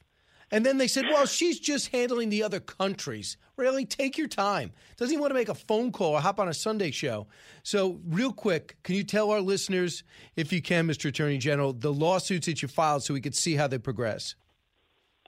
Yeah, the um, one of the lawsuits was challenging that um, guidance regarding the halt on deportations. The other lawsuit was asking us to intervene in the public charge rule that the Biden administration had banned, and then they've repealed that rule. We also have other lawsuits. We have a lawsuit against uh, Yellen uh, regarding uh, you know the COVID bill and how it's going to undermine state sovereignty when it comes to taxes. So there are a lot of things going right on right now, and I don't think people fully understand. But you alluded to this at the top of the hour. Um, the, the the Biden administration is permanently trying to change the and expand the scope of the federal government. And you know, there, you know, once you let a bully in your front yard, the next day he's on your porch. The next day after that, he's going to be shacking up with your wife. So we need to really make sure that we're doing everything we can to fight back against the Biden administration, and that's why I'm involved in these multiple lawsuits to try to hold them in check. And I understand you just filed a lawsuit against them, challenging the tax mandate too. The portion of America means that you're not allowed, if you Yeah. take any money, you're not allowed to raise, or excuse me, cut state taxes. You're challenging that. Yeah, yeah. Like I said, the Biden administration, what they're trying to do, Brian, is it's a permanent power grab for the federal government. And I, I'm an old school. You know, I grew up in the age of Ronald Reagan, and you know, Ronald Reagan used to talk about the fact that there is no more permanent thing than a temporary government program. And once you see that power of states to Washington D.C., that kind of unilateral ability to tax and spend, the states will never get it back. And frankly, it undermines what the framers established when they created our Constitution. I always remind folks the states were supposed to be a check on the federal government, and the states created the federal government, not the other way around. And so, regardless of you know what you think about tax and spend policy, the idea that states would cede that authority to the federal government in order to get COVID dollars, I think is clearly unconstitutional and clearly a dumb idea. Yeah, you got to challenge his dumb. Governor Justice hit the roof and uh, called out Joe Manchin for even, uh, prop- I believe he proposed it, which is stupidity. Yeah. Why would you Yeah. want to do that? Uh, why would you want to hamstring your own state, no matter where you are? Everyone has different needs. Um, Brian, I think that goes back to this fundamental leftist desire to have everything run out of Washington D.C. Because as government becomes bigger and bigger, they control it, and um, you know it starts to replace you know civic groups, and you know it undermines you know our religious institutions, our education institutions are already intact from the left, and then everyone becomes dependent on the federal government. And once government can control your livelihood and your income, then they basically control how you vote. And I think that's kind of the long-term left-wing strategy. so make sure you keep challenging him, Mr. Attorney General. Uh, Mark Brnovich, thanks so much. Thank you, brother. You got Peace. it. Uh, you got it. 1 408 7669. You're with Brian Kilmeade. From the Fox News Podcasts Network. I'm Ben Domenech, publisher of The Federalist, and I'm inviting you to join a new conversation with the smartest thinkers out there about the country and where we're going. Subscribe to the Ben Domenech podcast. Subscribe and listen now by going to foxnewspodcasts.com. A talk show that's real. This is the Brian Kilmeade Show. But I've asked the VP today, because she's the most qualified person to do it, to lead our efforts. It's a huge problem. I'm not going to pretend it's not. When she speaks, she speaks for me. We will not put babies in cages. And I can think of nobody who, uh, who's better qualified to do this. You plan to visit the border? Um, not today. The Vice President of the United States will be uh, helping lead that effort, specifically the root causes, not the border. There's some confusion over that. Yeah, some confusion over she got an assignment and refused it. This is unbelievable. Martha MacCallum's here getting to set to host her show coming up at 3 o'clock. This story. Martha, welcome back. Yeah, good to be here, Brian. Have you ever seen such reluctance to do anything? The vice president was given this. This is an opportunity to cut your teeth on major policy. We know what's going on here. What is going on? What do you think? They don't want, you know who I think of when I think of this story, right? And all of the terrible um, signals that were sent around the kids in cages in the Trump administration. I think of Kirstjen Nielsen, uh, who worked hard to secure the situation at the border. I went down there and did a show with her right at the border. Um, I think a lot of people thought that she was, you know, doing a, great job. She ended up being the person who got branded, right, with so much of this story and, you know, has moved on beyond public life. I, they look at this, they go, Kamala Harris may well be the candidate in 2024. Do you want pictures of her down there? Um, dealing with this crisis because there's no this is a no-win situation for them based on all of the precedents they've already laid down. They want her as far, or she probably piped up and said, "I no, you're not going to have pictures of me down there, um, you know, walking by these." Facilities, cages, whatever you want to call them. I'm not. I'm not. I don't want that brand. I'll be the diplomat. Send me to Honduras, Guatemala, which, by the way, Kirstjen Nielsen also did, and came up with some very good deals with those countries uh, to try to stem the Great tide. deals. And they ripped it all apart, and tore it up, and threw it in the garbage. And now they're they're facing the same problem. It's it is so classic. What is wrong with looking at something that a prior administration did and saying, you know what? Let's not mess with that. That actually is working. We don't need to brand it that way necessarily, but don't undo it because it's really actually not a good idea. Right. I mean, Martha, this is total Joe Biden made disaster. But what does it tell you about the communication uh, of the White House if they make the announcement and give the vice president a responsibility that she doesn't want for the reasons you just said? What does it tell you? I, I mean, I, honestly, I have to wonder if you know how well it was laid out, or whether or not the president just sort of blurted it out at Well, that you meeting. just heard- you think he just and- blurted it out? and said, "You know what? She's going to do it." I mean, I, I would imagine that there'd been some discussion around a trip down there to talk to them, um, but he definitely presented her as the person who was going to take over. And I remember hearing it live, thinking, "Whoa." That's a big news. That's big news if she's taking over this really complicated one event that is not polling well at all among the American public is his handling of the of the border crisis. So, um, yeah, I, I think she doesn't want to touch it with a ten foot pole. Now we get yesterday for your show, and just before your show, we saw the images for the first time in mass. We saw some from Ted Cruz of video of what it looks like inside Donna, Texas. It is stunningly overwhelmed, let alone factor in the pandemic. These kids just laying around with these foil blankets on in 700 times the capacity. If that was Trump, there would be no commercials on MSNBC and CNN. They'd be mm-hmm. 24 hours. How kids are being tortured because of the Hispanic. It's like the remember the Superdome images, right? After Katrina, and that was because of an emergency, right? They open up the facilities to allow people in. This this emergency, and I, I watched your conversation, very interesting conversation with Tom Homan and um, Congressman Babbitt this morning.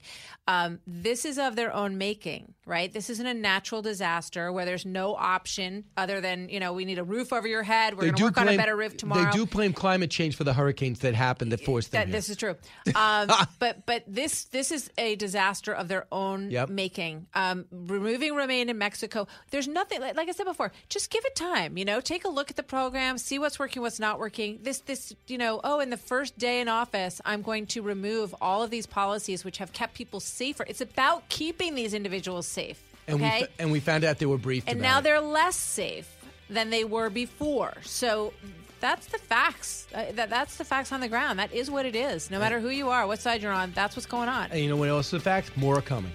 More, more with Martha in a moment. Living the Bream is a podcast hosted by Fox News Channel's Shannon Bream, sharing inspirational stories, personal anecdotes, and an insider's perspective on actions and rulings from the High Court. Subscribe and listen now by going to foxnewspodcasts.com. America's listening to Fox News. Radio show like no other. It's Brian Kilmeade. Buried in the plan is going to be something called social infrastructure, which will be a massive expansion of the welfare state with no work incentives. Way left senators pushing continued automatic extensions of both direct stimulus checks and unemployment insurance. You know, more unemployment insurance gets you more unemployment. We are looking at a universal basic income plan before this is all said and done. Between the three or four trillion dollar price tag and end of fossil fuels, the biggest tax hike since 1942, along with a gigantic expansion of the welfare state, this is really a pivotal, transformational bill. And that is Larry Kudlow. Not only was he just uh, helping run our economy for maybe three years, uh, he also is just citing what we all see at least a two trillion. It's going to be official this afternoon. at least a two trillion dollar infrastructure package. Martha MacCallum's here. Martha, with your business background, do you ever remember? Uh, infrastructure is always brought up. Six hundred twenty billion for rebuild roads, bridges, and highways. Okay, we used to that. Four hundred billion for home care for elderly and disabled. Well, that's kind of interesting. Is that really is that infrastructure? Okay, five hundred billion for R and D, manufacturing, training. He wants to improve the grid, broadband internet access, water systems. Okay, and then it just starts going off the grid into human infrastructure of child care, and some of these things just make no sense. And then the counterweight of. Before we talk about the tax increases, what's your take on the spending? So it was great to hear from Larry Kudlow just then. We're going to watch as the president rolls this out this afternoon, right before the story in Pittsburgh, Pennsylvania, which I think is an interesting choice of a place to go, uh, considering that there's a lot of this Green New Deal element in this bill, and you're going to be in the middle of you know coal country and fracking country, so it's going to be interesting. I thought that was a very interesting choice of a place to go. Um, and Larry was going to join us. We're going to watch the president talk about this, and then Larry will be with us to to react out of it. You know, when someone tells me that they're going to spend even a trillion dollars on infrastructure, I'm like, wow. This is going to be amazing. We're going to have like gleaming, shining airports from coast to coast. A new Hoover Dam. Amazing. Yeah, amazing roads and highways all across America. You know, bullet trains all over the. It's going to be like the Jetsons. It's going to be so amazing if you're going to spend that a trillion, right? Even just one trillion. That's my expectation when I hear that we're going to do. Oh, you know, I think it was Joe Biden actually who said the airports in New York City looked like a third world country. He helped LaGuardia get redone by the right, yeah, right, right, right. Done. So, so I, I, was all excited about how different everything will look, but it turns out that this is going to be something that is just. Uh, it looks like an enormous, enormous spending bill on top of 1.9 trillion that we just did, and there was three trillion prior to that for COVID spending. What are we doing? What are the hole is so incredibly deep, and there's only one way to interpret this, and I just think it's a realistic way of looking at it government gets bigger and bigger and bigger and bigger. It can be very expensive to buy a house in uh, Washington D.C. or Virginia because you know all of these institutions are expanding, expanding, expanding. And I think Larry's 100 percent right. I think we're heading towards a universal income, basic income. We're already seeing it in Oakland, California, um, where you know uh, minorities uh, can get checks, people of color can get checks, white, white people, people, can't get a check, to, regardless of your income. I believe.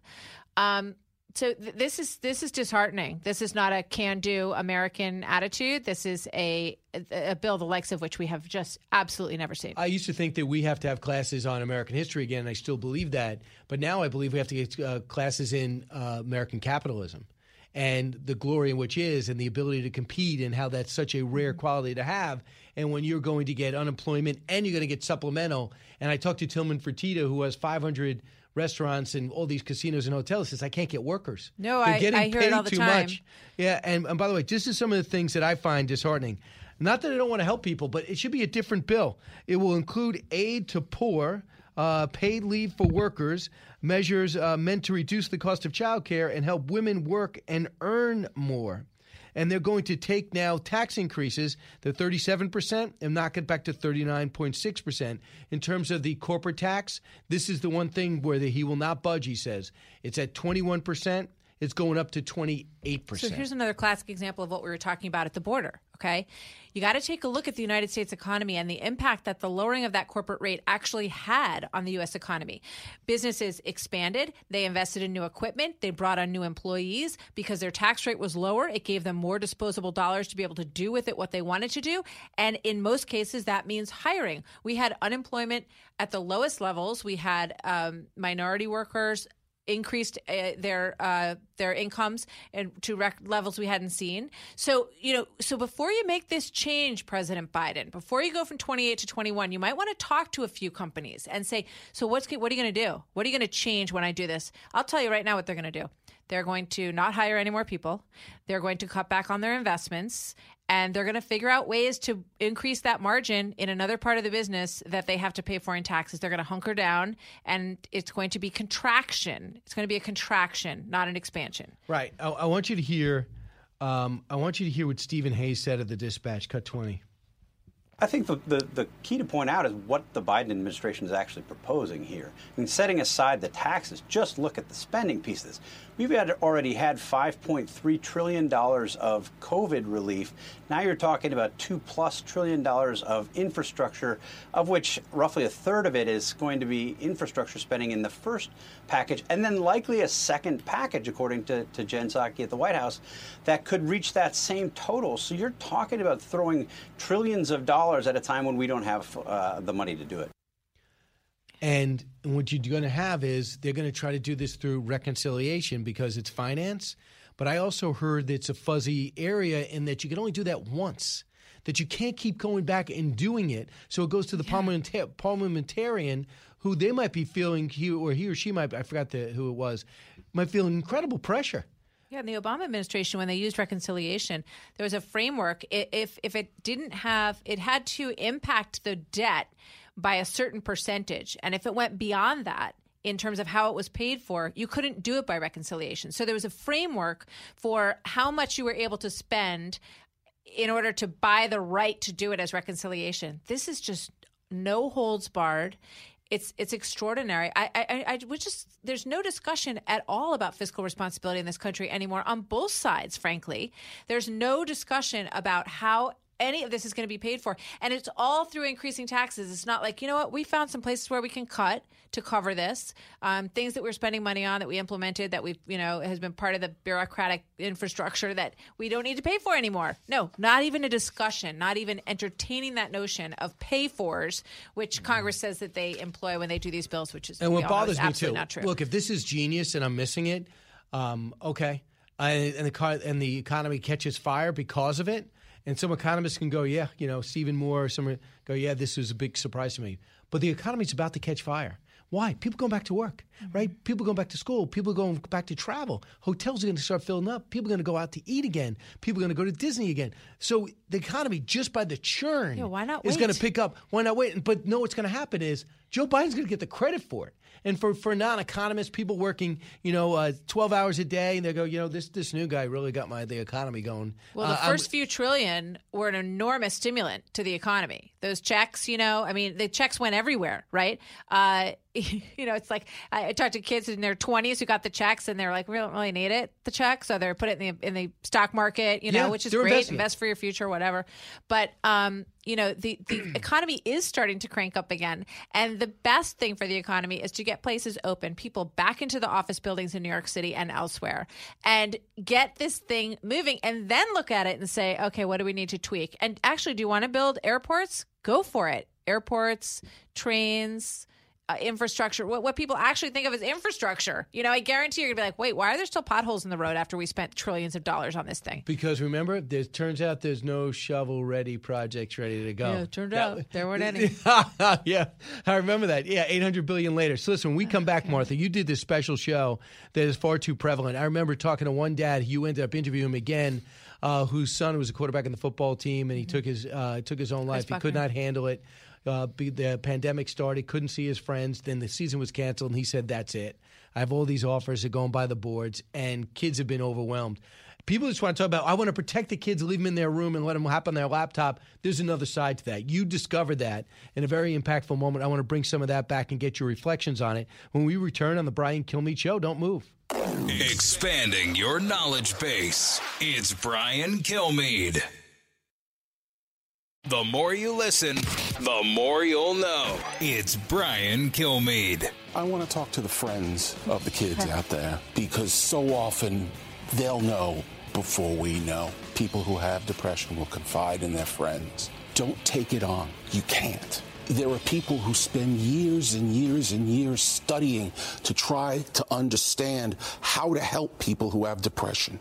You're not equipped to do that. You've got to tell somebody who's responsible a parent, a teacher. Is it ratting on your friend? No, it's trying to help them. So you've got to tell them if you were to take it on, God forbid, something should happen. You shouldn't have to live with that for the rest of your life. You are not responsible for them. So Martha MacCallum's here, who hosts every show, The Story, every day at three o'clock. She did a dedicated almost the whole show to uh, kids who have uh, who have taken their own life uh, during this pandemic. And Frank, that was Frank Falco. That's right. And he was saying that the friends have to reach out when they know their friend is suicidal. That was such a powerful message. And I give him, I'm so grateful to Frank Falco and his wife Dara. They lost their son Jordan for going there because my question was, what do you tell other parents? And he looked at me and he said, no, I want to speak to their friends.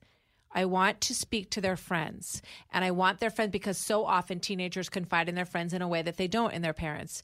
And it is such a burden on these children, these friends, right?